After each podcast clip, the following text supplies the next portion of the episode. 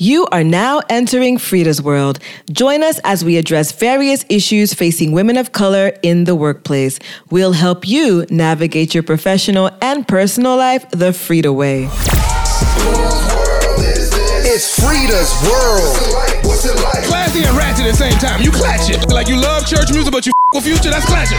It's FREEda's world. Welcome back, everyone, for another episode of FREEda's World. Happy Wednesday, happy hump day. And as always, I hope you guys are having a wonderful, wonderful week so far. So, this week is a slow week for many people because the Labor Day weekend is upon us, which means that summer sadly, sadly, is on its way out. And for those of us who live here in the Northeast, the weather has already dropped. At, at first, you know, when the weather started getting a little cooler, I was like, eh, you know, this this weather is finicky. Mother Nature's finicky. I'm sure we're going to get another 90 degree day, you know, before Labor Day. But so far, I wouldn't say the weather outside has been frightful, but it's been very chilly to the point where I've been wearing long sleeve dresses, I've been wearing sweaters. I mean, it's I dare say it's it might be light jacket at least in the morning and at night. It might be light jacket weather. Um, I mean, for people like me who are winter babies, I love the fall. Fall's my favorite, favorite, favorite season. So although summer is cool because you know you get to lay back a little bit fall is my season. I will wear sweaters boots light jackets all day every day. So i am actually excited for this weather because i do not like the heat. Anybody who knows me knows i do not i do not like the heat. Um so i guess my highlight for this week is that again, I know last week I think I touched upon it a little bit that I was, you know, starting to put things into perspective and I was taking steps in the right direction. But I feel like this week to build off of last week, I've been taking things even um, a step further in a sense. Like I literally felt like I was Santa Claus, you know, making lists, checking it twice, all this other stuff.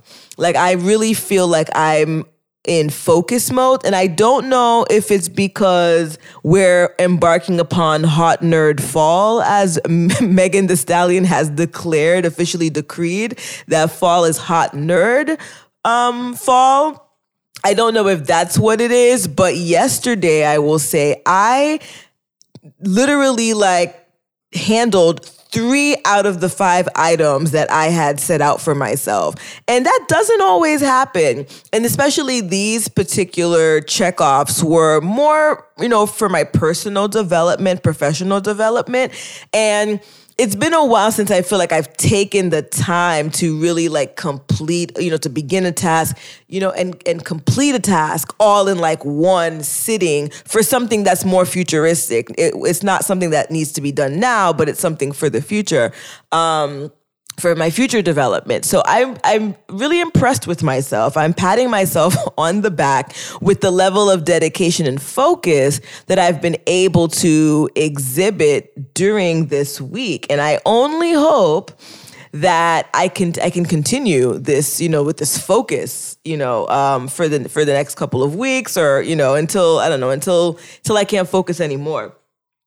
Um, so that's pretty much my highlight of the week. I'm really looking forward to the Labor Day weekend. I'm going to be going away, celebrating the nuptials of dear friends of mine. And I know I talk about self care and stuff, you know, throughout this show, but I have not taken not one, not a nan vacation for the year of 2019. Like I have not been on vacation as of yet. And the year is pretty much over. So I am so looking forward to my weekend because this will officially be the first vacation of 2019, sad to say. Uh, but I'm looking forward to unwinding. I'm looking forward to getting more in touch with myself, my thoughts, my feelings, and maybe I might have some you know, new and improved content for my social media and website. So definitely stay tuned for that. And speaking of websites, my new website is here. It's officially launched, the new and improved FREEda's World website. So if you guys have, you know, have not been following me on social media, on my IG, FREEda, F R E E D A S underscore world. Definitely check out the website. I know last week I posted a couple times about it, but I'm so excited. Shout out to Shandis Hibbert. She is the glam brand designer who really um, I can't even put into words um, what happened to my website. You know, like I don't even know what to say. It's beautiful. And I feel like it really captivates me. And, you know, I have a hard time, I guess, putting myself on Front Street sometimes with my accomplishments and the thing, and, you know, who I am. And I think that this website truly encapsulates me, who I am, what I'm about, what I'm looking to do, and the colors, like, is just so breathtaking and so captivating. So if you guys have not moseyed on over to my website yet, it's world.com. There is a sign up sheet. Please subscribe to join my tribe so that you can get, you know, the latest uh, information with what's going on with FREEda's World, the events that we're going to be you know, doing in the, you know, near future and also giveaways. I'm always about the giveaways. So you definitely want to subscribe to the website so you could be abreast. Um, but without further ado, today's guest is a very, very special guest. I had the pleasure of meeting her several years ago at a Miss Haiti International beauty pageant that was taking place in Brooklyn, New York. And I'd seen her several times, even after that event, you know, making, she was Miss, you know, the former um, Miss New York, I think Miss New York International. Um, and I had seen her at a lot of Haitian events. The Haitian community, you know, embraced her. You know, we had a beauty queen on deck. And so I was seeing her at several events, but I was never really able to make her proper acquaintance until you know, earlier this summer, when um, one of my dear friends who've also been a guest on this show, Fabiola Jean, founder of Propelled Media Mentorship, um, asked me to be a speaker at one of her workshops, and I was like, "Hey, that's that's the beauty queen." And I saw her there, and so from then we have went on to forge a you know a relationship a friendship that you know is growing every day. And so her story in you know the few moments that I was able to speak to her at that time totally captivated me and I was like we need to have you on the show. And so she's a guest on our show today and she's going to be talking about her journey through, you know, um, being a stillbirth advocate, you know, being a mother, being a beauty queen, being an educator, um, and just you know just being a whole lot of woman a lot of times in life you know, women, especially as we advance in age, we are told or we are made to believe that we really can't do all that much, right? So, right now, for me, anybody who knows me truly knows that I love to dance. I love everything dance. And when I was a kid, I was I was, you know, little dancing queen, but you know, my mom was very religious and she kind of put a stop to my happy feet. And that's the biggest regret I think in my life that I did not go on. I did not defy her in that manner in which you know, I stood up for what I what my my heart's true desire was because right now whenever I see dance videos, whenever I go to the ballet, Alvin Ailey, a piece of my heart is like thumping and bleeding and I sit back and I wonder, man, you know, that could have been me on the stage because that's something I truly love and I truly believe that I would excel at. But in hearing Marjorie's story, so her name is Marjorie Vail. I didn't give her name, Marjorie Vail. In hearing her story, I was inspired to say, you know what? You only have one life to live, and it doesn't hurt for me to try. How many times have you heard stories of women in their 30s, their 40s, their 50s embarking on new journeys and, you know, defying the odds and being the first um, to do things, you know? And so it was really inspiring to me. Now, am I gonna end up being in a Missy Elliott video, you know, in the next couple of years? Who knows? Or will you see me on Alvin Ailey? Probably not, because I don't know about, you know, putting all that weight on my toes. but you never know. And you know, I'm still alive and I still have breath in me. And if I try it out and I realize that, uh, this is not for me or I don't like it, then so be it. And so I guess this is really to encourage any of you all who are out there who had dreams that were deferred for whatever reason, whether it be because of your parents or your living situation, financial situation, or whatever the case is, you know, having a child sometimes um, defers some of our dreams because we have to put our priorities in order. Whatever the reason is, it's never too late. If you get to a point in your life where you have the means, you have the ability, you have the time to go back to some of those dreams, um, you know, that you had when you were younger, do it. You know, and who cares if some if your parents or if society looks at you and says, "Oh, you're a grown ass woman. Why are you, you know, why are you now taking up dance or why are you now you know, becoming a poet or a singer or whatever it is. Who cares, right? They're not paying your bills. And even if they are paying your bills, who cares? It's your life, it's your dream, and it's your it's your heart's desire. So I definitely encourage you all to, you know, search within yourselves and find that find that thing that made you happy at one point in your life and go back to it. So without further ado, all right, everyone, I'm here with my very special guest, Marjorie Vail. Marjorie, say hello. Hi, everyone. so I'm really happy to have you on this platform today. I know we've we've met in various capacities like Yes. over the last couple of years. Yes, we have. Um, but this is the first time. I mean, I guess maybe what a couple of weeks ago when um, Fabiola Jean, shout out to Fabiola, who's been a guest on this show several times. She had her Propel Media event, or I guess uh, cohort meeting. yes, And I, one and of I the was yeah, and so I was You were um, one of the guest speakers. one of the guest speakers at the workshop, you know.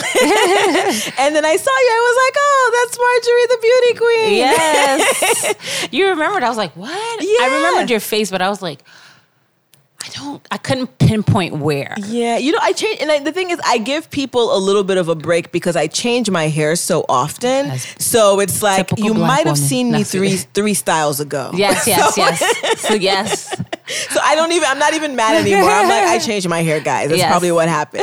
Uh, but yeah, and I saw you. I was like, oh, great. Like, cause I've I've been in the same space with you before, but this was like such an intimate space. So I'm like, oh, I could actually speak to her. Cause to be very honest, I was kind of still like, like this is like a starstruck moment because I'm like, you know, this That's is the so beauty sweet. queen. And I was nowhere near crown outfit anything. Yes, I was like, oh, this is cool. And so from then, we ended up creating a, a wonderful uh, friendship so far. Yes, yes. so I was like, now that I got her, I can get her on the show. I actually, uh, I was very um, excited and honored to be asked to be on your show. I'm like, oh, yay! Because I love talking. Yes. Well, I mean, listen, who doesn't, right? Right. Because there's so much things to talk about. And I feel like, um, you know, with black women especially, like our experiences are so rich Mm-hmm. and we have so much to say, valid things to say. And Yes. we just don't have enough platforms to, you know, I guess capture all of it. Yes. So I was, so as we were, you know, getting to know each other a little more, I'm like, man, I'm like, there's so much that we could really flesh out. Yeah. Um, because the good thing about this show is that people actually will like send me a message and say the guest you had on, like she, you know, something she said really touched me, and so people are amazing. actually listening and they're actually, you know, picking up the gems that are being dropped. Right. So and I- that's important. Exactly. They're like, this is not like a talk show. You No. know, this is actually something to enrich people's lives. So I definitely think that your story, and and I definitely am going to have you on the show a couple more times because there's so many different things that we can talk about. Yeah. But for today, I just kind of want to have you talk about who you are, and then we're gonna maybe like you know just discuss some of the important aspects of your life. Like I really want to get into the beauty queen, Yeah. and I also want to get into some other you know areas of your life Right. that I think that you know there are people out there who would definitely benefit you know from listening. So who are you? I'm excited. Who am I? Well, like you said, I'm Marjorie Vail. I am mom to um, I'm Yan Vail. my my A young Vail. My 13 year old. Uh, he just turned 13, so I have a teenager. I'm really scared and nervous. Pray for me, y'all. And I am wife to super photographer Roman Vail. He's a fashion photographer, and a daughter to Martha Morin. But uh, in terms of who I am, I am an educator. I am a literacy coach. I'm currently a literacy coach. I, this is my third year being a literacy coach. Oh, cool. And basically, I coach teachers on how to teach their students, and I love my job. Um, and it's it's it's amazing to go from teaching to being in the supportive role, and and that's how I see it. Just being supportive and not being uh, not trying to be like the gotcha person, but just like let me help you grow in this area in your teaching. So I, I that's one of the things I am. I am also a licensed esthetician. Oh, And- I don't think I knew that. No, I knew you said you did makeup and stuff, but I didn't know it was a Well, license involved. Yes, I'm a licensed esthetician. That's important. and it's so funny. The reason I became an- a licensed esthetician was because I am the former Mrs. New York International 2015. Shout out. Shout out. and uh, I wanted to learn how to do my own makeup because it's so expensive. And Yeah. I guess we'll talk about that a little bit more. It's so expensive to pay someone to do your makeup. And I was like, want to learn how to do makeup, but I, I, I felt like I wanted to go deeper. So I became a licensed esthetician. So I'm a licensed esthetician. Okay. And um, like I, and I like what I said, I'm a former Mrs. Uh, New York uh, International. And uh, what is that? Let me see. I have like I just got my fourth degree. Okay. You sound just like me now. yes, what is the fourth degree in? counselor, school counseling.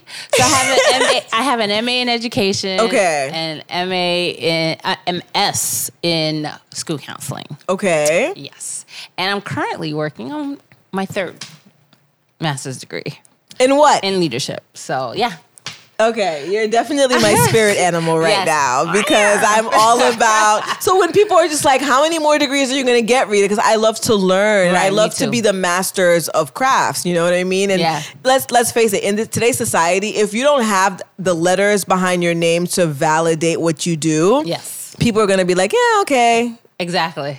So you kind of have to. so it's so funny because people like I I met um I was at my um my husband's cousin's birthday party and her friend who I know said to me, "So what what degree are you on right now?" And I was just like, I didn't even know. Like people are definitely watching. Oh, they're paying attention. Yeah, they're, they're paying attention. So so funny. I threw me. I I was taken aback and I was like. Oh yeah, yeah, I just did, and I, I like I'm in school so much that Mm-hmm. I, I totally forgot I just got a degree. so I was like, oh no, that was number four, and she was like, "You're inspiring me." I was like, "Oh good, uh, it's good." Well, that's good. Yeah. I mean, like, cause my so my mom. I think I get this from, I guess my the the, the Bichotte women in my family. Right. Um, cause my aunt Rodneyse Bichotte, shout out to Assembly Woman Rodneyse. Yes, she's awesome. She has like five degrees as well too. Oh, good. Like she has like she has like a, a, a, a I guess a master's in I think ma- mathematics. She has an MBA from Northwestern. She has like she was a civil engineer. She has that degree. Like she just keeps racking up that's so beautiful. degrees as well too. But that makes you such a well-rounded person because Yes. although yeah, you can go to Google University and YouTube University, but there's something about the formal training. yes. And understanding that really helps you own your craft. And that's why Yes. you're able to stand out, you know, amongst Yeah. the rest. It takes a lot of discipline. It takes a lot of uh, brain power. Uh, it takes a lot of like passion, you know, to to say, you know, I like this. I want to pursue this subject or this area and really go after it. Yeah. know. I have to admit, at some point, I was like thinking, I was like, at one point, I did want to quit the counseling because I realized, oh, I really like leadership. But I realized I'm like, just finish, Marjorie. I mean, you're at the end and you just have an extra degree. And I'm like, yeah, okay, yeah, just finish. but it was a crossroad because I was doing them, um, I was doing them simultaneously at one Okay. point. So it was just kind of like, I was pulling my hair out, but you don't know how strong you are until you're like in the pressure cooker and you're like, I, I, can- I can do this. I think I can do this. so yeah. Okay, so you you are you still are an educator, but like, did you teach like elementary school, middle school, high school? Like, at what did you teach any of those grades? Yeah, I, I taught. I've taught I've taught all the even numbers. Oh. I've taught K, second, fourth, and sixth grade. Ah, so you had a you had the taste of the elementary and middle school Yes. children. I well, actually, my first job in the Department of Education, I taught in a private school. In the private school, I taught kindergarten.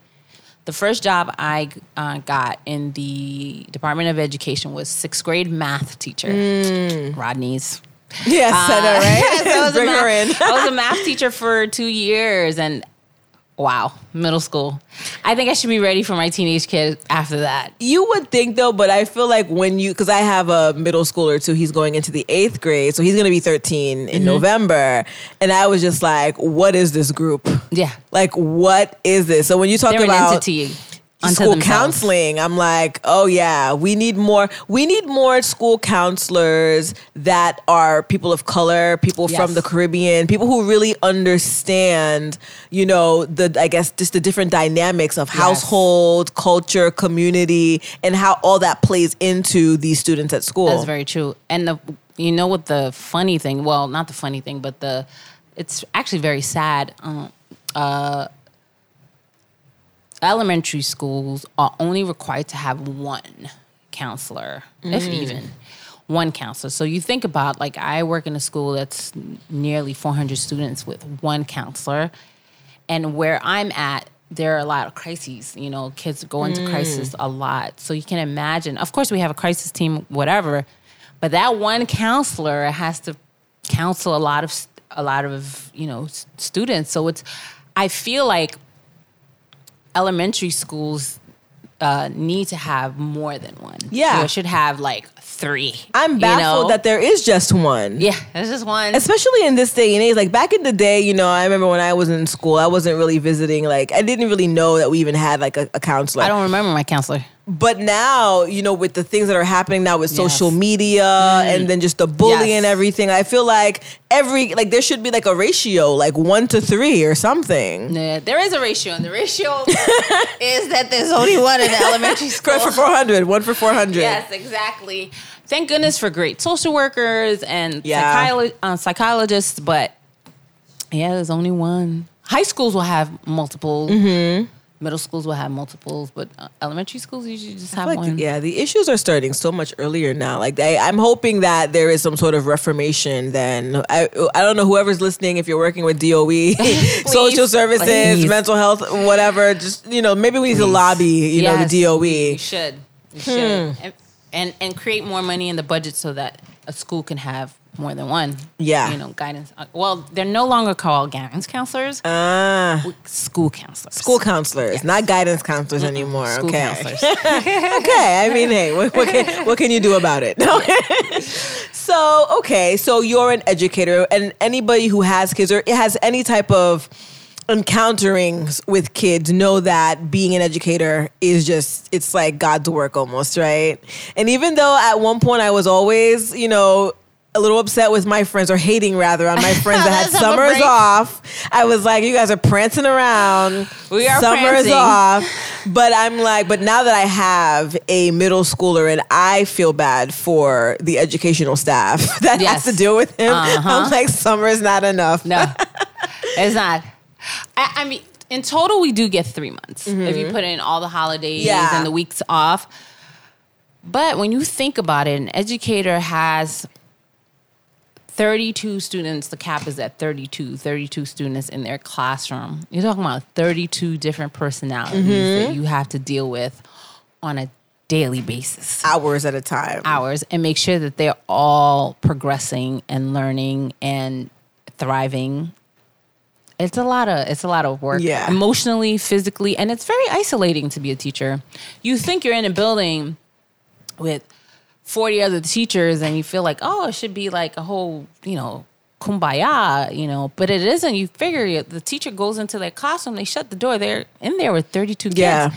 those are the people that they're dealing with for the whole day and mm-hmm. then you see your your colleagues at the end of the day by then you're depleted Yeah. so it is it's a thankless job Yeah. to be honest and people and you know the people who go into it f- just for the spring break they don't last long i mean mm-hmm. the you know people usually stay a teacher for five years Yeah. they, they after five years most people quit and then you have those who've been teachers for years and they're like, I'm not losing my pension. So they're mm-hmm. not going anywhere. Even Yeah. though you know they should have quit like A long five time years ago. ago. so it's hard. It's hard. It's it's it's a it's a tough job. Yeah. And they don't get paid enough. No, of course not. Yeah. I'm, you know, I find like anybody who's doing like, like, God's work, civil work, city work, they don't get paid enough. I mean, when I was a don't. prosecutor, I started off at like the low end. Like my mother was making more money than me when I first started as an attorney, a licensed practicing attorney Whoa. in New York That's City. Yes. My mom was pulling in more money than me to the point where she's like, "Why did you waste your life going to law school Oh, when you could have been a nurse?" Right, of course. That's how she was able to slip that are in. always like nurse, nurse, doctor. I feel like in some cases, nurse is actually higher than doctor. yeah, it can. They You, can. you know what I mean? Yeah. Like they're like, like Overtime? Yeah. They're killing it. the per diem, like it's crazy. Yeah, they're killing it. So to segue a little bit, you've been in education for for a very long time, educating our children. New York City thanks you. Thank you. Um, but you, how I actually got to know you and your Mm-hmm. existence was through the beauty pageant world. yeah. And I have never, you were the first person that I've ever met who was black, although I've seen them on TV, I know they exist, but black and Haitian in the beauty pageant world because we know how Haitians are, we know how our parents are. I was like, this is a, like, how, how was she able to do this? And then I had actually went to that. Um, I don't know if it Miss was Haiti? yeah the Miss Haiti International pageant. that's where we met. Yeah, because there was a young woman from my church that was actually competing, and so we went to support her. right. And then I was like, wait, there. This is a thing. What is this? So, talk to us a little bit about how you got in. Like, how did you even fall into this? So it's one of those like never give up on your dreams kind of thing. Um, I got married pretty young. Uh, was 25, going on 26 when I when I got married, and usually pageants um, are cut. The cutoff age is usually well when I was young, younger. It was about 25. Okay. Uh, it's since since then it's gone up to 27. Some some pageants are 27, 28. So since I got married at 25, I no longer qualified to be a miss. Mm-hmm. And that's something I've always wanted because like you said, I grew up with my family. We watched Miss America Oh, all yeah. the time, Miss Universe, Miss all of Local it. We were, like, television. glued to the TV. and funny enough, and I don't know if this is why it kind of got stuck in my head. uh, One of Miss, one of the Miss Americas that won was Marjorie uh, Vincent, mm. and she and I have the same name. And I was just like, and she was Haitian, and I was like so blown away. And I was like, if she could do it, I can do it. So, you know, you didn't have the internet back then, so I didn't know how to get mm-hmm. involved. So when I got married, the the desire, the passion was still inside of me to still try to mm-hmm. compete. So I researched and researched and researched. Then finally I found one and I was just kind of like, I sent in my stuff before I panicked and like talked myself out of it.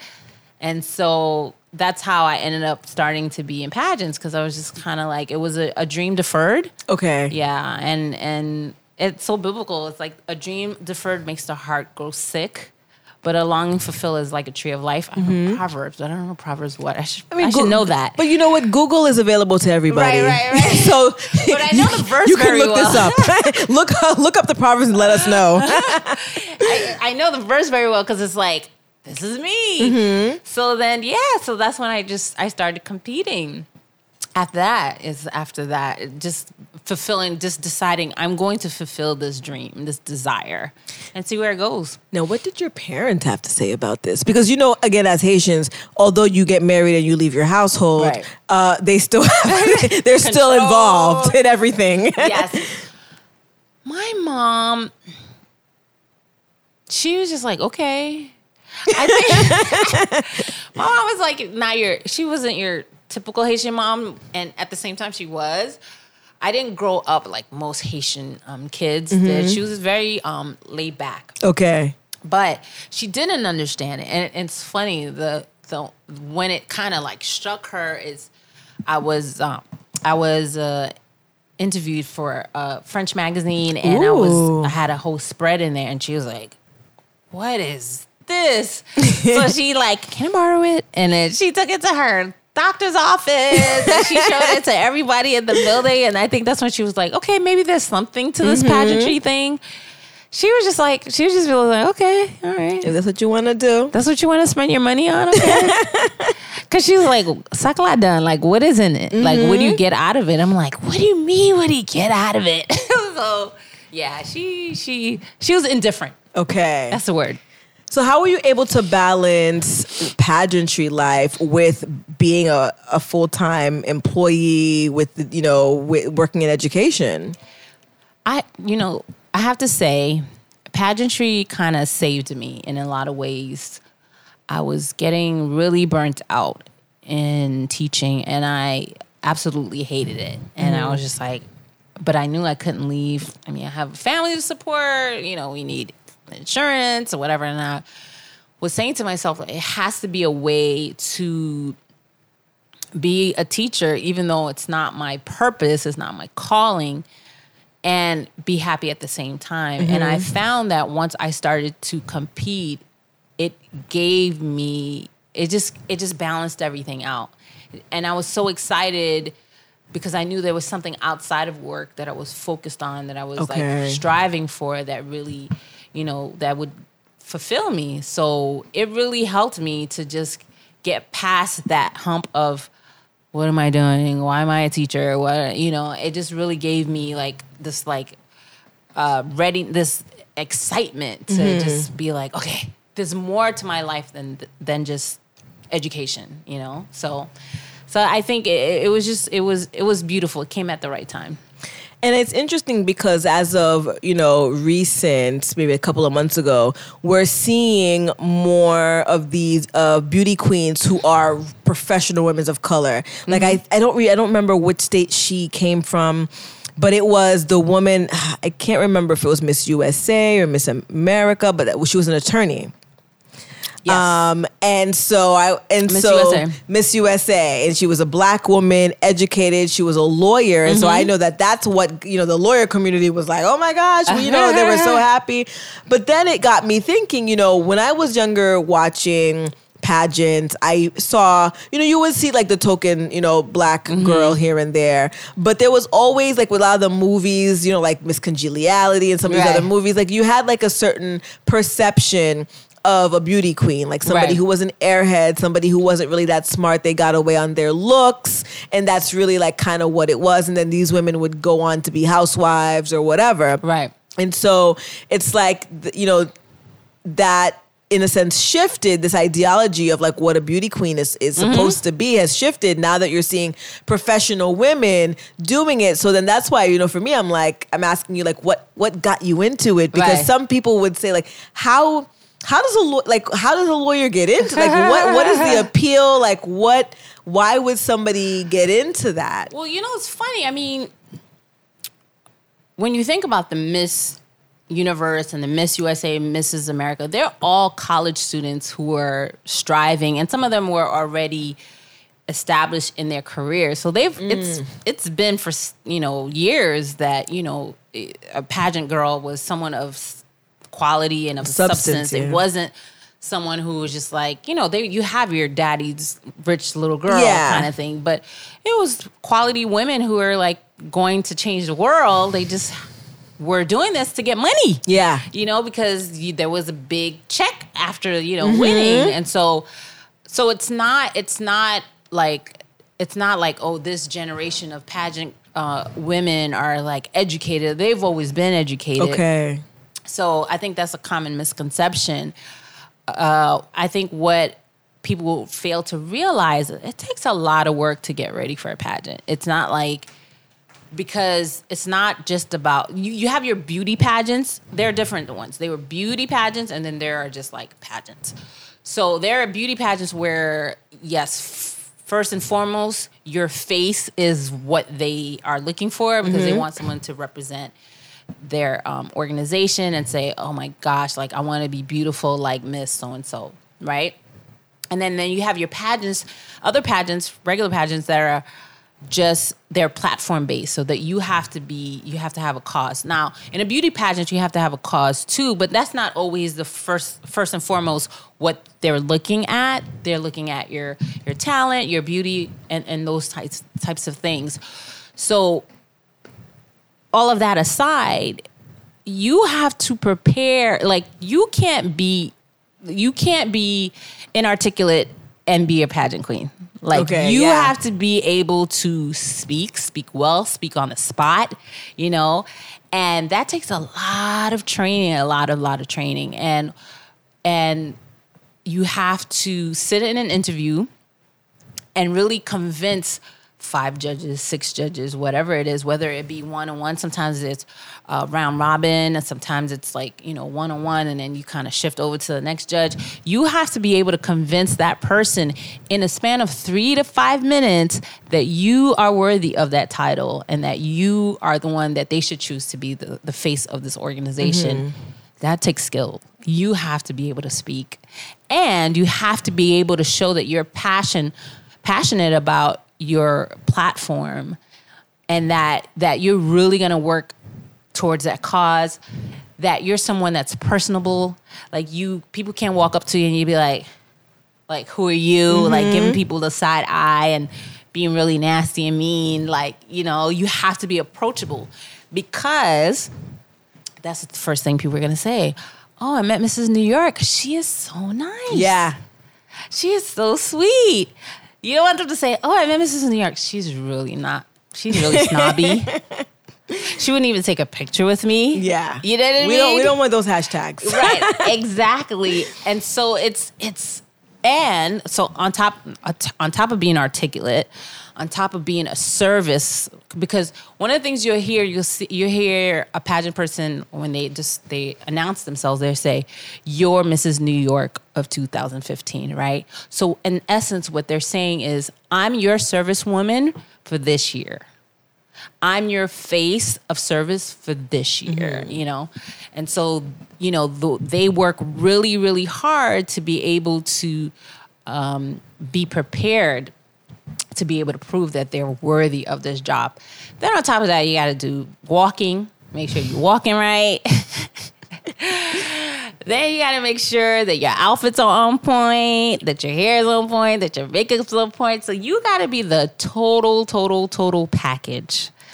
And that takes a lot of practice. I can't even tell you the amount of interview questions I went over with another friend. I had a friend, Amicia. Shout out to Amicia, uh, who we call each other PB. We love our friends. We she was my PB, my pageant buddy, and she and I would we would we would call each other once a week, and we would, you know, do a Q and A back and forth. I would question her, she would question question me, and we would really um, just you know support one another, but as as well as you know correct. Mm, if you say this it sounds like this. You should say this better. So it was just it's it it takes a lot to prepare for a pageant. It's not it's not an easy thing. Now what people see is just like the accolades of it all and just like the attention Yeah. the adoration crown. the crown and it's like oh my gosh i think i i i, I worked really hard that year I worked really hard that year because you have to make a certain amount of appearances as well. Yeah, I mean, I was starting to see you, especially with the Haitians. You know, once Oh they gosh. they're like, "Wait, we have a Haitian beauty queen." There, like you were everywhere. Yeah, like you're, you yeah. at my installation ceremony for Yep. Halani. There was Yes. like Miss New York is in the building. they it's and and it was great. They really they really the Haitian community really embraced me and I was really really grateful because I felt like I never really had to search for appearances Mm-hmm. because I, you know it's so funny for when your aunt um, was elected and they had this huge party for her at um, Woodland at Woodland Mm-hmm. Yeah. on Flatbush and I remember I uh, my cousin, who's a good friend of hers, said, you know, just wear your crown, whatever, you know, your sash, whatever. And I walked into this building. I don't even know this woman. She grabbed me by the arm. She's like, Mrs. New York is here. Mrs. New York is here. Rodneyse, did you take a picture with her? And I was like, poor Rodneyse is trying to like, whatever, you know. And it's just like pictures upon pictures. And I was just like, I was so excited. It was so beautiful yeah, uh, just to just be you know, uh, loved and supported, and and it's a give and take. And I had to give as well, you know, give Yeah. my time and my energy, and you know, I, I was Mm-hmm. always on, you know. So it, it was a beautiful thing. I really enjoyed. I enjoyed that year. So now you talked about platform. Yeah. What was your platform um, when you were Miss New York? My platform when I was Miss New York was stillbirth awareness, stillbirth awareness. And it was stillbirth awareness, but for me, so it's interesting because the first time uh, when I, I, I had competed for Miss New York a first time. I didn't, I didn't win. So this was my second time around was like the lucky charm, and so the first time I my platform was Haiti. Okay. And I was nervous to do stillbirth awareness because it's such a taboo um, subject and people don't like to talk about babies dying. But inevitably, it's reality. it's a reality. And so that time around, I decided I was gonna go go for it. Um, not because I was uncomfortable with it, but because I was afraid of making other people uncomfortable, especially in that kind of a setting. Yeah. And it's and and once you win the crown for your state, you still have to do a national pageant. so okay. all of the states come together, and then you basically one person wins for the ultimate um, title. So I decided to do stillbirth, and I was like, you know what? This would be my only chance of helping people to really understand what stillbirth is about, especially because for it's something that I had gone through myself Okay. Uh, several. It's going to be 15 years in September that I we lost our first um, child, and I really, really wanted to know people to know that it, that this was happening, and it's something that's really rampant for African American women, minority women, not just African American women that happen to the most, especially because we're the ones that no matter what degree we have, how much money we make, we are just like set to side Yeah. in terms of um, medicine and people really taking us seriously. And that was very apparent when Serena talked about Yeah. her whole situation, how like this is Serena Williams, champion of like the world, Exactly. kind of and she was overlooked. No one wanted to listen to her, and and so uh, it happens. It happens more often than we think. Uh, I would say twenty six thousand babies a year, and maybe the number have gone up. Are, are are born still, and so I really wanted to shed light on it. I didn't know I, I didn't know about it until it happened to me. I actually had heard that it happened to a friend of my cousins, and then I I was like, "What? There's such a thing?" And I was like, and for a second, the thought came into my head, "What if that happens to me?" And I kind of let it go, and not knowing that it it it, did, it Yeah. did happen to me. And uh, we we lost him in labor, so it's not something you think about. You think you get to a certain stage, you're like, "Oh, And that's it. whew, I'm there," and uh, it wasn't. Yeah. Yeah. What happened to one of my um, friends? Um, I'm friends with with him, the, so the father um, from church. You know, we go way back, and about a couple. Let me not say a couple because they just had their. They tried again and they had their second baby.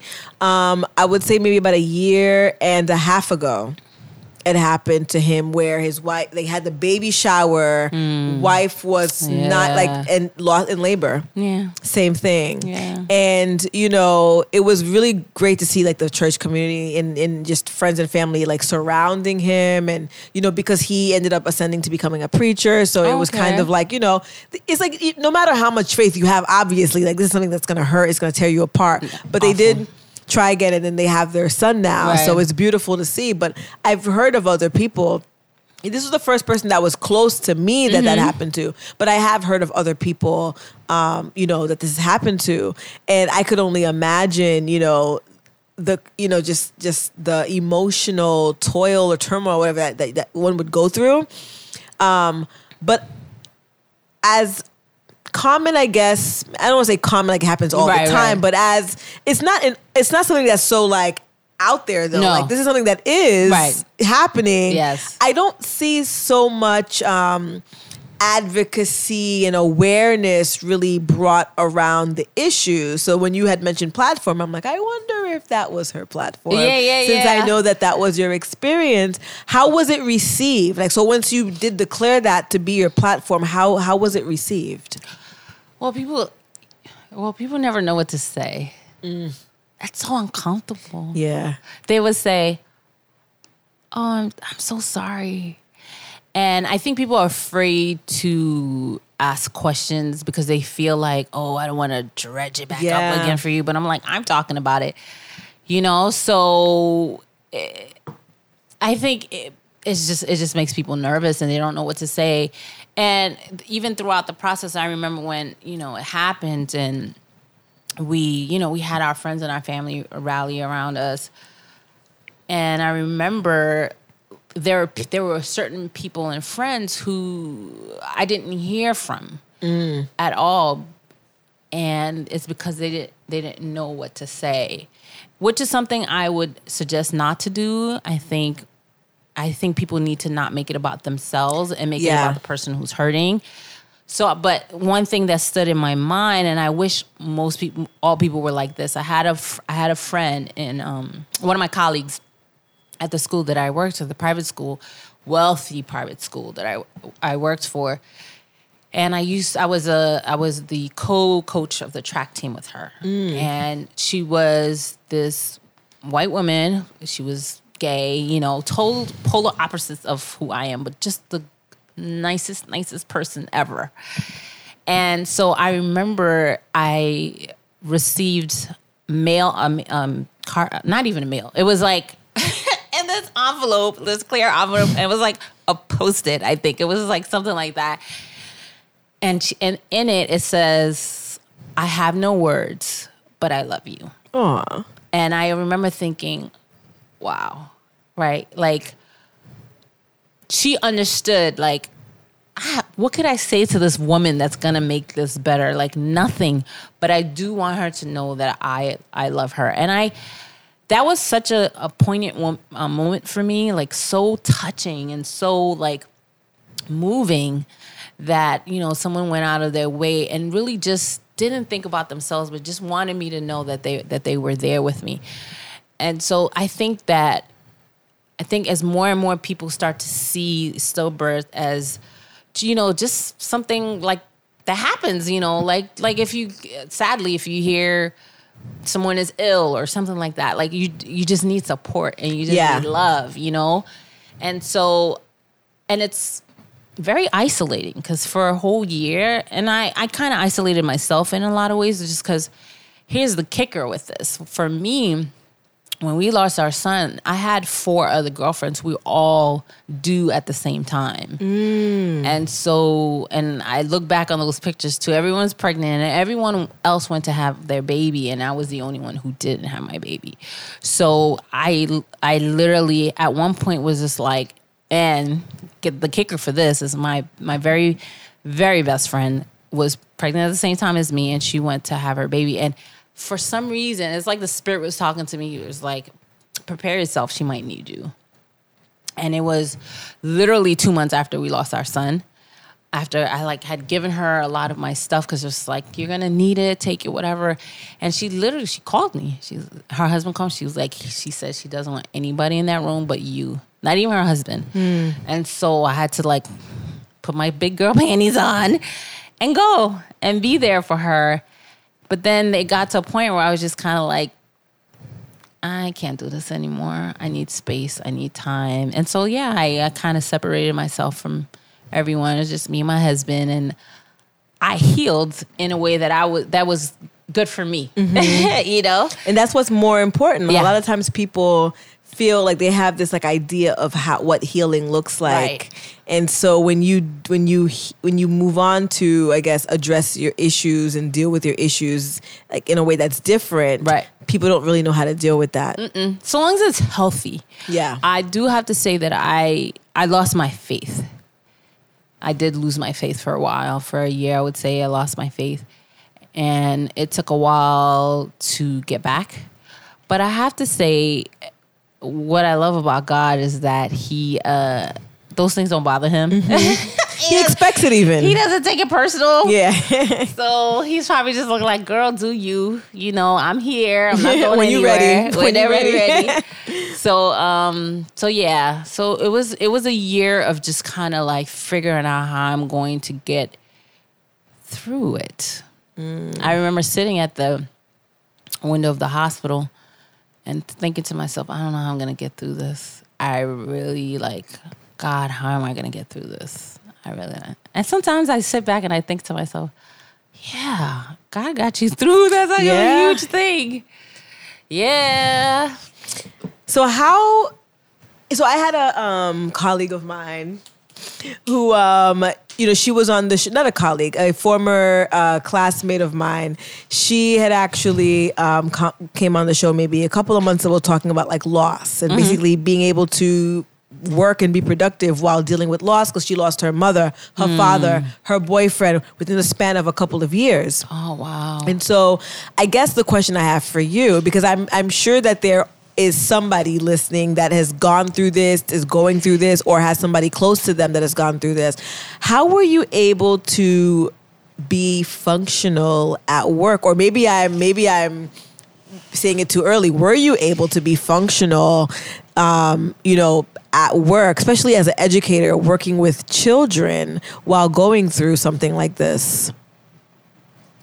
I, I would say I was a shell of myself, and everyone knew that at my job. And, you know, it was harder for me in a sense where I was one of two black women who worked at my at, at this particular school.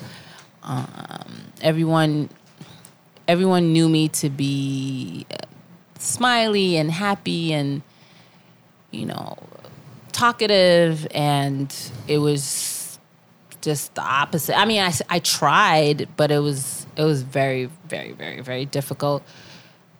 And i don't know how because at the time i wasn't praying. I wasn't like holding on to the faith. But i guess you know my husband and i tried to um, just have like kind of like a social our own little social calendar. And you know we would do stuff like apple picking and you know going to the movies or we we traveled a lot. And traveling i think really really helped me. And i think traveling at some point really helped me to reconnect with god. And so those were the things and i had really and i and i had great friends who wanted to be supportive but i just i felt like i just needed to hash it out between me, my husband, and God at some mm-hmm. point when I got there. And so it was it was it was very, very, very difficult. We thought about therapy, but at the time there was no such thing. Can I just tell you when I was in the hospital, even the social worker there didn't know what to do with me Wow. because it it didn't happen. And she was a Haitian woman, sweet as pie. She was like, I mean, I have this group. I have this sweetheart. She came every day to come see me. I, I I'm sure she didn't even have to, but she did. And just like there was no nothing, nothing like you know to really help someone that have gone through what I've gone through to really support support us. So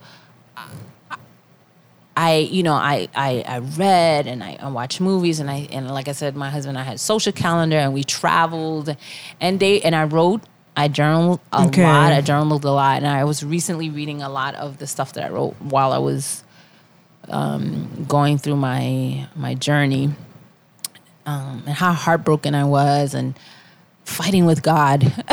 Like, how could you? So mad at you.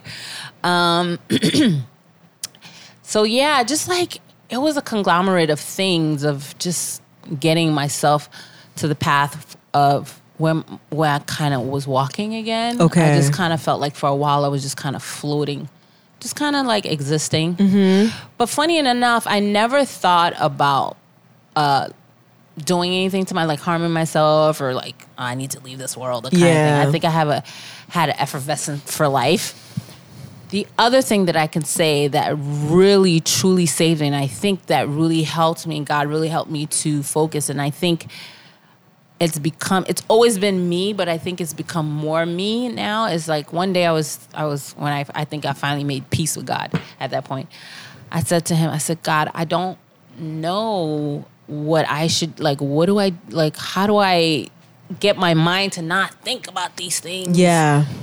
and I was watching the news and um I saw something about New York Cares and what they do. I don't know if you ever heard of New York Cares. Yeah, I've Cares. heard New York Cares. Yeah, they So have their like, a walks and stuff. belt. Yeah. It's like a conveyor belt to volunteering. So many different types Mm-hmm. of volunteering that you could do. And I saw about it. I saw something about it and I was like, I told my husband, I said, we should go because you have to do like uh like a workshop before you can be Yeah. official. So we did it. And um, Roman, I don't think ever did anything. I one thing. I love him, but that's not him. That's not his thing. You. and let me tell you, when I I did something like once a week, twice a week, I was doing some kind of service, and I felt so much joy. I felt so much joy, and I remember thinking, God said, "That's service. That's mm-hmm. when when y- you know." At some point, yes. In the beginning, you're gonna think me, me, me, me. But at some point, you gotta kind of start letting go, and just saying, okay, what am I? What kind of footprint am I gonna leave? Now, now that I'm on the ground again, what's Yeah. my footprint gonna be? And so, when I started to serve, I just felt this like freedom and this joy that I know didn't come from like from me, you know. And I really think I really felt like it saved my life, you know. It, and I just and I just kept looking for other ways to serve. Not with just New York Cares, but other ways that I could serve.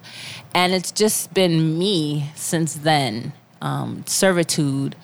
And and not just servitude like uh, you know, finding an organization, but I, I think about how I can serve just like my friends, Yeah. you know, my family members, whether it's monetary or whether it's just being there or whether they're having a party and what can I do for you kind of thing or whatever it is. Like my mantra is service because only that's where you that's where you find joy and peace whenever you want to kind of go fold into yourself mm-hmm. you know and i felt like if i started to think more about myself that i would fold i would crumble.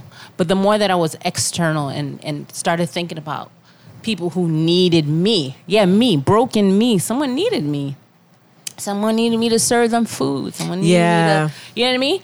And so when i started to think more that way it's that's when i was just kind of like wow margie like you're needed. You have a purpose. You can do something.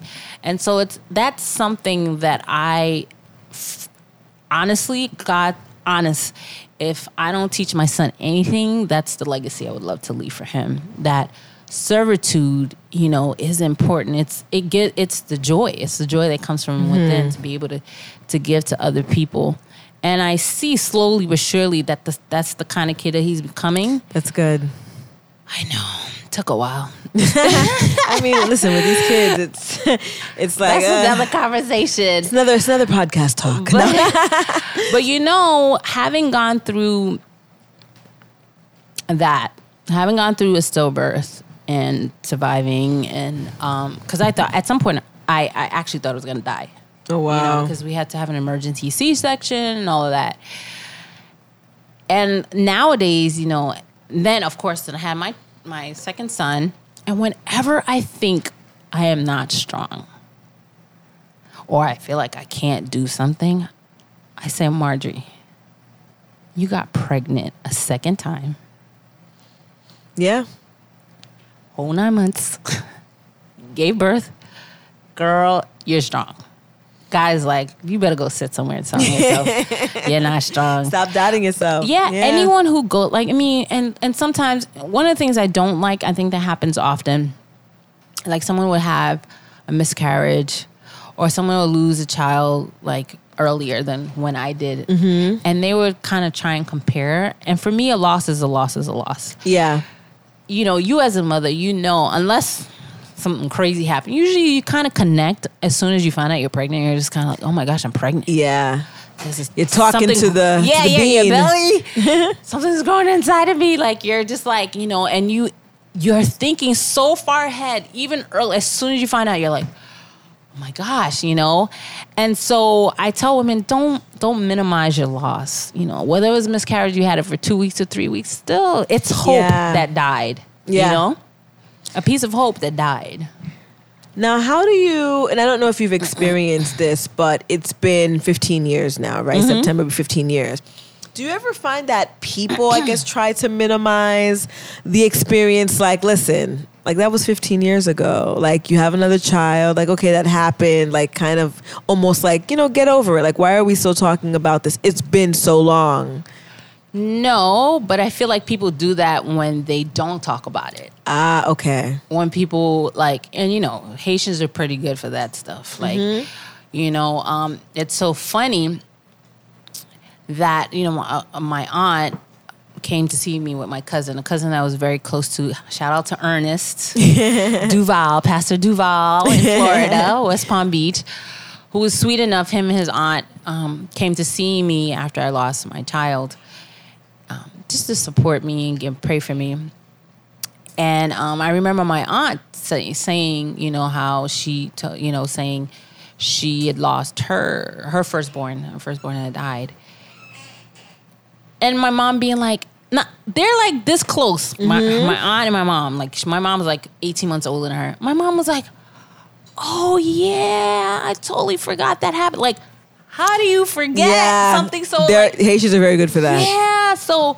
I find that no one no one's ever had the audacity to say get over it, but no one wants to talk about it. And no one remembers the anniversary. And so that's why I try to be very good at trying to remember like if someone tells me that they've lost a child, I try to remember the date and I always honor that child. I have a friend Margaret who lost her baby um, not not through stillbirth, but her um, her daughter had like some kind of chromosome chromosomal issues, and um, I text her for the anniversary, and I was like thinking of thinking of your angel, and so when people don't want to talk about it, I feel like that's more of a like a this this person or this child never existed, Yeah. you know? Yeah. I think that's more of a slap than it is if someone says, "Yeah, get over it," because you'll find one in like hundreds of someone to say that. No one's ever said that to me. Yeah. But, But the people- actions and the way that they respond is almost uh, it's like equatable People almost. don't. yeah. They don't remember. They they yeah. don't remember. And it's but it's I think the slap is when they're when they do say like, "Oh, wow, I did forget." Yeah. Like, "Wow, you had another one." Like things like comments mm-hmm. like that, I think. I didn't get there yet, but I'm sure when Yeah, I'm 60, I know, someone right? will be like, "Oh yeah, you did have another child." Yeah. But you know what? That's why I'm very big. Like people say, "Oh, how, you know, how many children? How many kids do you have?" I say, "Well, I had two, right? I have one, and I always, always, always honor my son's memory. I always say my husband is the same way. We always say that he existed, that he was around, and he was alive, and, that, and we and we lost him. We have pictures of him. Um, we, you know, we celebrate his birthday every year with our, with our own son. So we always we keep his memory alive by rem- reminding people, yeah, he, he existed. You can't Yeah, hide him. You can't hide him, yeah. You can hide him on your own, but not not in my presence. You know. So, how has advocacy for stillbirth looked for you since you began the, you know, since you've declared it as your platform in 2015? Now Mm-hmm. that we're in 2019, about to be in 2020, so let's say like four or five years later, um, you know, are you involved with any organizations, or is there, you know, something that you're doing that maybe we can help support you? Right. It's something I think that's something we were talking about in the beginning. It's something I'm trying to kind of figure out myself right Okay. now. I, Star Legacy Foundation is doing some really good work uh, raising money because the thing is is that we want to do studies to figure out what is going on like Yeah. what are causing these things for me i have what you call uh, velament a velamentous insertion, which means the umbilical cord was attached to the sac and not to the placenta. Okay. So um, he was kind of wrapped around, like the cord was around, wrapped around his neck. I was at a birthing center at St. Luke's Hospital. I was in the hospital, but it was in the birthing center. And because he, uh, I was, I was pushing, and because the umbilical cord was not attached to the placenta, it tore easily. Oh, so it happened. So okay. this is a thing, you know. So there are various reasons why people have stillbirth. You know, so we wanted they. So what what Star Legacy Foundation is doing is is raising money so that we can do these studies. So we can study the placenta, the the placentas to figure out is it, what's going on with that. Like when did, at one point did this occur? I have a girlfriend who, you know, usually baby stillbirths happen in utero. So at mm-hmm. six months, eight months, nine months, you know, like for me and your friend during labor, Yeah. it's, it's, it's not very often. I mean, it happens not very often. So, Star Legacy Foundation is, is raising a lot of is raising money for for those types of studies. Uh, I know the Baby Center. Um, a friend of mine, uh, well, a woman that I met through uh, online, and her name is escaping me right now. what is her name? Oh my gosh. Anyway, I'll figure it out. It comes to, and she had a loss too, and she was she's raising money as well in in in how to support women and like hospitals. Sometimes they you know they give um, teddy bears for for the moms to hold after they've had you know, they have Okay. no baby whatever. So things like that. Those are, so I'm trying to find where because I've I've worked with both. Yeah. and it's just it just hasn't worked out for me. Like I just felt like I haven't found my place in those two. Yeah. But they're both doing great, great, great work. So I'm trying to figure out what it is that I want to do in support because the thing is, one of the things that Baby Center does is that it, it definitely um, focuses, not focuses, but are, is much more aware of um, women of color Okay. That I like. I like that aspect of it. So, um, And that's important because we know in our culture we do push things to the side. Oh, yeah. And for I don't want to say forget, but we just don't talk about these No, things. So that's why we can be in a room of 50 people and there could be three women who had it, you know, in I guess went through stillbirth and nobody will know. No. Well, I, I side note, I remember my mom was like, "Why are you crying? Like, stop crying! Mm-hmm. Like, this is after the hospital, whatever." And I'm like, "Are you serious right now? Yeah. Like, I'm going through a lot, you know, because they don't want you to be sad." And now that I'm a mother, I can see that she's like, you know, her thing was, "Oh, I don't want you to be sad. I don't, I don't want." She didn't want me to d- end up harming myself. Yeah. think as a mother, but it comes across so harsh, Yeah. you know so I'm I'm I'm still trying to figure out what it is that I what kind of advocacy that I would like to do Mm-hmm. in terms of stillbirths because on another subject, you know, there's a lot going on with my own child that um that I would like, you know, to figure out how to kind of merge the 2 Mm-hmm. um to really be, you know, an advocate. Yeah. Well, I think the umbrella of mom is enough of an you know an umbrella Oh, to be able to address all the different issues because I think the one thing about being a mother and it's interesting because I've been a mother for almost 13 years now but because a lot of my friends don't have kids or they don't have kids at the same age as my son I've always felt like alone in the mother mm, world. So I don't some people don't even know that I'm a mom. Like I don't, you know, I don't really talk about the, the different issues that I go through, but I think that you know, as I'm meeting other, you know, I'm I'm putting myself out there and Right. actually meeting other mothers and trying to create friendships with people who have children, especially within my age. Right. I realize that it's like there's you know there's the hat of mom and then there's so many different things that fall under that whether it be you know whatever issues or Right. just even if your child you know seemingly has no quote unquote issues but just navigating you know you know puberty with your child and going through school with your Mm. Child and like so all of that i feel like you know it's like you can have this umbrella and be able to be an advocate for all things you know mommy Mother- and child yeah, yeah. mother and child almost Yeah, right I agree. and so um we definitely here at FREEda Women, FREEda's World, will definitely support, you know, and fi- Yeah. help figure out, you know, because I'm, it's something that I'm realizing is, um, you know, it's it's important for I think mothers especially to connect, Mm-hmm. and even those who are not mothers yet, because that's the one criticism you hear, like, well, I'm not a mom, and you know, all these moms are always talking around, but you want to pay attention. But you're an auntie. You're an auntie, you're, You're a a sister, sister, you're, cousin. you know, and so it is important. So you might not be like a mother who like pushed out a child or Right. or or had a you know or had a child, but these you know when it talks about children, especially in the community, when they talk about you know it takes a village and there's all these like foreign concepts, right? it's really important, I think, even for the young for the younger women of color, for the women of color who have who do not have kids of their own. To still be connected with the conversation, Right. Right, because like you said, they're aunties, they're sisters, Yeah. and they're they're encountering these children regardless and it's a lot of work being a mother especially a person of color being a Mm-hmm. mother because you have so many different things that you have to think about that others might not have to Right. and so to create that support system within a community is really important It really is. It's so funny that you say that because it's something that I, I've been thinking about a lot. It's um, I I'm on social media, and I talk a lot about my my son now because uh, he's on the autism spectrum and he's he definitely he's high functioning, but you know, as you and I have spoken about privately, you know, I've go- I'm going through a lot with him, and that's a whole another thing yep but one of the things that I, you know, I don't, I don't. He's not on social media. I never, you know, shown his picture or whatever. Well, I have, but not since he was four. yeah.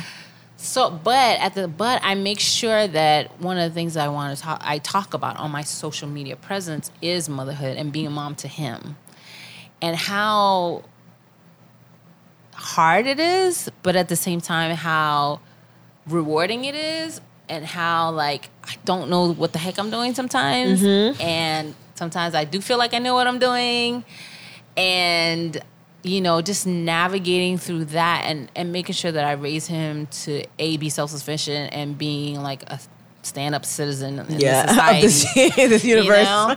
but i don't like to sugarcoat you know this motherhood thing and i think people like to make it glamorous you know it's like the kid is their kid is an accessory and your kid is not an accessory Yeah. you know um because I, I like to think my kid's just as handsome as the next kid, you know. But uh, well i've seen him guys and he actually is very handsome he is quite handsome Thank you. Thank you. And and so I, I have to I therefore choose my words to convey, you know, my relationship with him and and just you know how it is, you know, and and under the guise of being a beauty pageant, like the temptation can be there to want to make everything look pretty and mm-hmm. beautiful and and sweet and and packaged really nicely, but it isn't, and it's not me, and it's not what I want to portray about myself. I want when people meet me or look at my social, you know, media handles, as if they see an authentic person yeah who say, "Oh my gosh!" Like I post things that he says, and they're funny and they're real and they're raw, and it's just like, but that's who he is. And that's- And do I want him to say certain things? No. But hey, he's his own person, and he's at the point now where he'll be like.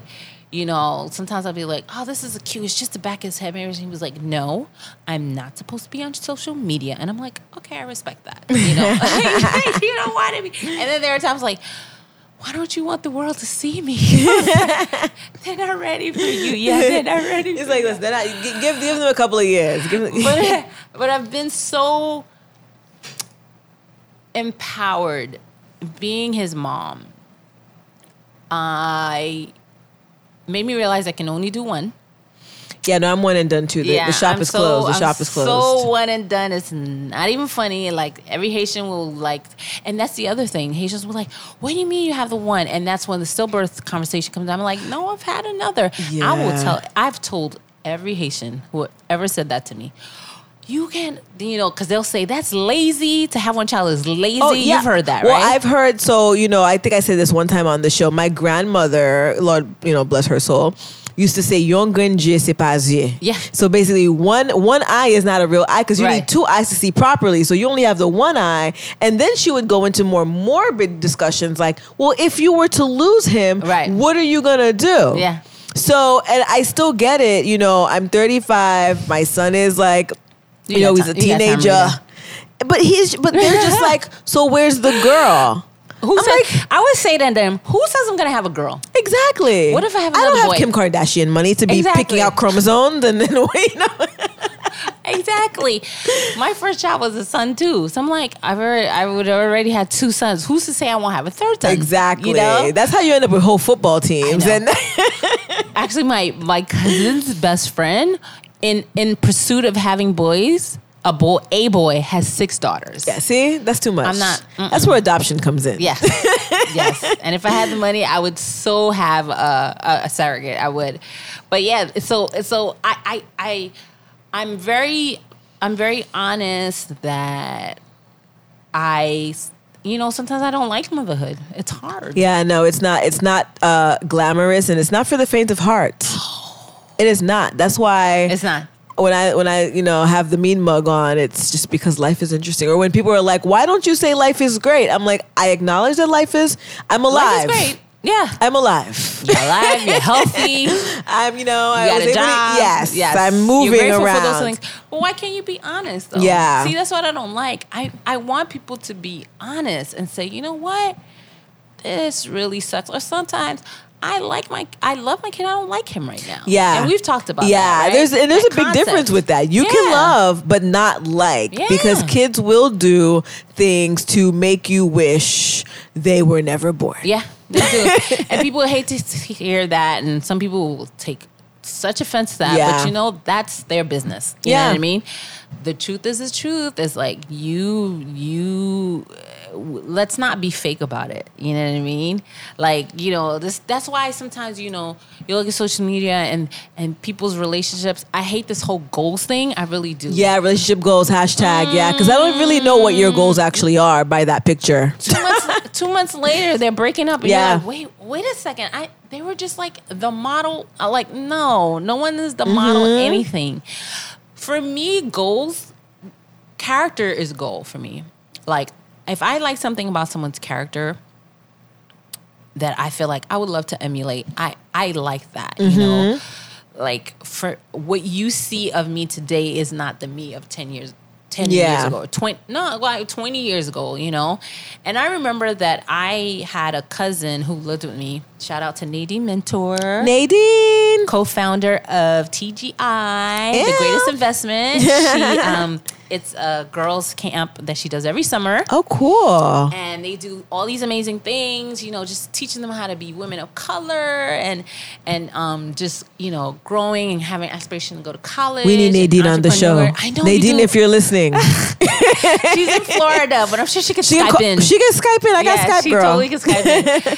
She's amazing. And um she used to live with me right after college. And she was just like this sunny person. Like good morning and hi. Oh my gosh you're so sweet. She's like so huggy touchy feely and that was not me back then. Mm-hmm. and i used to be like oh she's like oh you're such a sourpuss i'm like leave me alone. She's like you're such a dweeb. She's looking at me a dweeb. And but I remember thinking like, you know, we did a lot of stuff together during that time when she lived with me.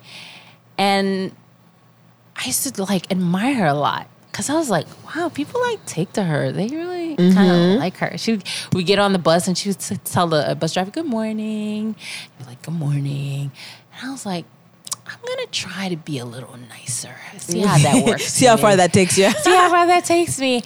And it's really something that I've I took on. Mm-hmm. It's just like you know, even if someone is like doesn't say good morning back, like I just I'm confident in the fact that I was my authentic self. Yeah. Good morning. Yeah. You know, whether you want to have a good morning or not, that's your business.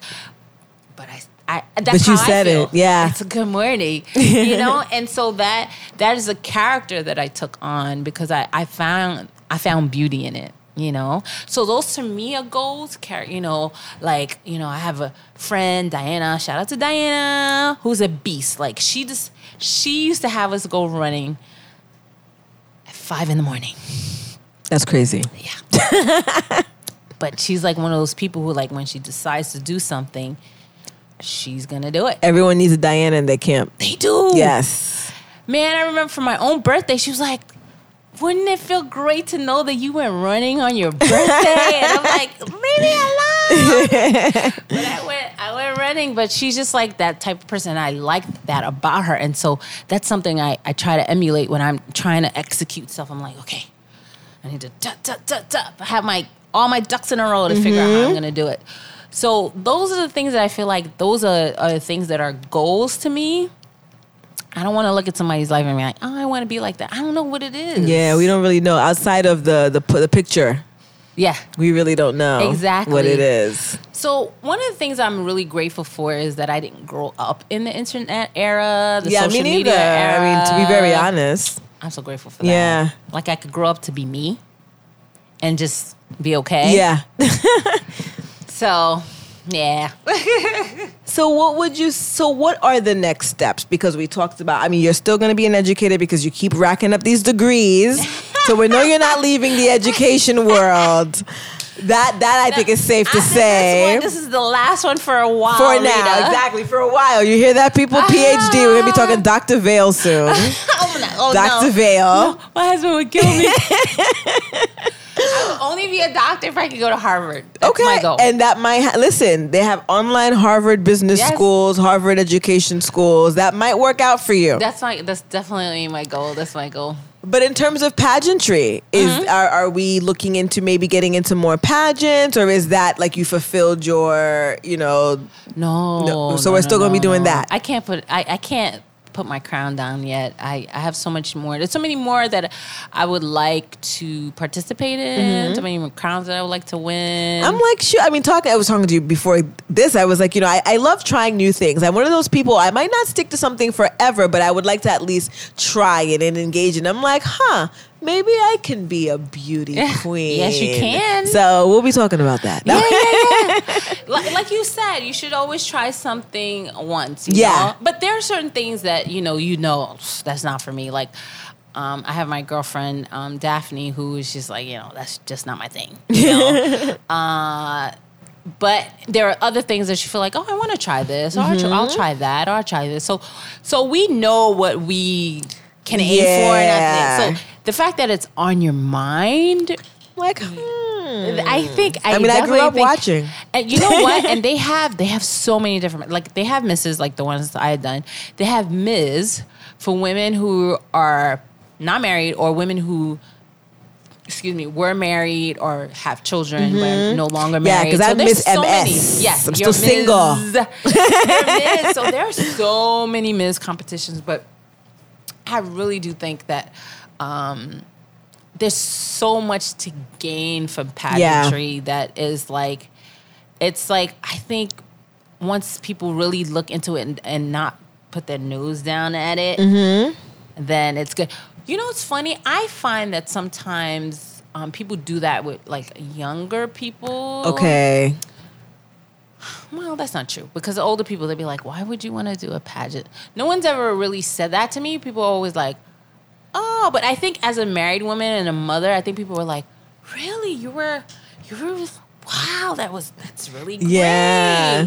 You know, and I don't know if the married aspect of it is what makes it more a little bit more respectable. Yeah. But I know some married women who some people are like, why, why are you doing a pageant? Mm-hmm. Isn't they're like, isn't that so passe? Like, isn't old? But it's not. It's not old. It's it's never going away. Yeah. It's it's, not it's not going away. It's not It's going away. It's expensive, but it's never going away. Yeah. I love it. Oh my gosh, I love it so much because I, I think about what am I wearing day one, and I love to shop. So I'm like, what am I wearing day two? Like you know, and these these uh, nationals are like a week long, Mm. and you're like putting your best foot forward every single day. So um, it's just it's an amazing experience. So we'll be seeing more of Marjorie Vail in the pageant world. in the pageant world, I have some great like um, workshops that I'm thinking about. I think Yes, we were talking, yeah. I'd love to do in support of women, women empowerment. Yeah. um, it's it's you know I have a lot in my. I just I think you know I'm one of those. I've been talking to God a lot about like what what my purpose is and what is Mm-hmm. my calling. You know, and I think you're probably one of those people who's kind of figured it out. Like you know, I I'm, like I'm still figuring out my Right, purpose and calling. doing something, Yeah. you know. um, and I feel like um, I feel like I f- I'm, I figured it out, but I'm trying to put it together. okay, like fine tune it and really see what what to do first. Maybe put like line your ducks in a row, like you were saying before. in. and then making sure that I'm surrounded by people who can actually guide me, who mm-hmm. are ahead of me that I Yeah. can like look to and be like, you know, what like, you know, I said to you, I, I'm just thinking about where I want to have the have this workshop. And you're like, mm-hmm. oh, look at this, you know, website. Yeah. Ta-da, you know? Bada bing, bada boom. So, so I, I encourage women to surround themselves with women who are just like are go getters who are about something. yeah. You know, yeah, it's, you want to have friends who like you have fun with, but you want to also have those friends who are just gonna be like, girl, come on, what are you doing? Yep. It's Go, go, Monday. I don't. go, I didn't see nothing. What's going on? Right, Yeah, exactly. like Diana. Yeah. And then you need a cheerleader like Daphne, who's Yes. like, girl, I tell her I was doing this past podcast. She was like, I know you're gonna kill it. I was like, oh, I need her. I need her. yes, yeah. That's what you you you need. You need beautiful, wonderful women who are just like you know, who just have different um, jobs in their Yeah. in your life. You know, Okay. And then I know that you're definitely gonna you're gonna continue on figuring out the best uh, role for your advocacy in stillbirth. So you have Yeah. a lot of things popping. 2020, Yes. 2019, because you know we're, we're even though we're I guess approaching the fourth quarter. So much can still be accomplished in the next couple of months. Of course. So, of yeah. course. And you know, uh, you know, for me, there's a huge uh, fear factor Mm-hmm. that I'm I'm pushing past through, and like I said, the reminder of like, you know. Being pregnant again after losing Yeah. my childhood, all the and other stuff that I've done in fear, in fear, you know, and you just got to do stuff while you're still afraid. Yeah.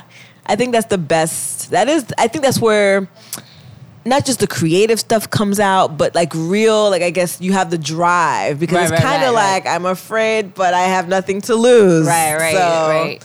Okay. Yeah, yeah, that's what it is. I'm and I'm I'm excited, and you know I've been listening to a lot of you know um, kind of motivators. Yeah. I don't know if you ever heard of ET, the hip hop preacher, No, I have not heard of the hip hop Oh, preacher. gosh. I'm I love all things hip hop. but he's Is he hip hop? Is he hip hop preacher legit though? Like, is he? no he, he- I don't think he call he okay he is a guy I love his thing it's all about that dog I love it but he he has such an amazing story he was homeless and Mm. um he it took him 12 years to get his bachelor's Oh, wow. you know Story of a- perseverance. yeah, he's definitely a Resilience. And now he's number one motivational speaker in the world, and his life is motivational Yeah. speaking, and he's just like amazing. He's just like. You know, and I listen to him. I'm like, yeah, yeah, I could do this. I could do this. and there's another guy named Inky. I don't know his name. He's he's amazing too. Um, he's a uh, grew up in poverty. had football dreams, was like on his way to the NFL, and in one of the games he got hurt and basically paralyzed Ooh. And lost feeling in one of his arms. Can't use it. But now he's amazing motivational speaker as well. And so a lot of times I think I know that our tragedies, our hardships are the pathway to our mm-hmm. calling.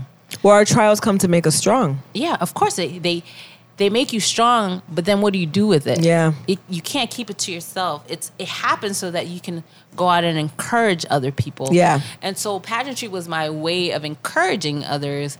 And so now that pageantry is done in a sense, I still want to be able to use my life and and my testimony as a way to uplift and support other women. And so I'm just uh, creating that pathway. And then the thing is, is that it's there. It's pushing past Yeah. the negative, not the, the not the negative thoughts, but then yeah, the negative thoughts. Well, yeah, you gotta call it. Yeah, the negative thoughts, the self doubt, the Right. ah, like you know, who am I? What do I think I am? Or there may be others out there. Like there's Oh, so I've many done different. this once and it failed. Yeah, kind of thing. yeah. but but I know me, and I know that it's gonna happen. Yes. regardless. And that's all that matters. There is a God. he is Hallelujah, alive. amen. Hallelujah, amen. All right.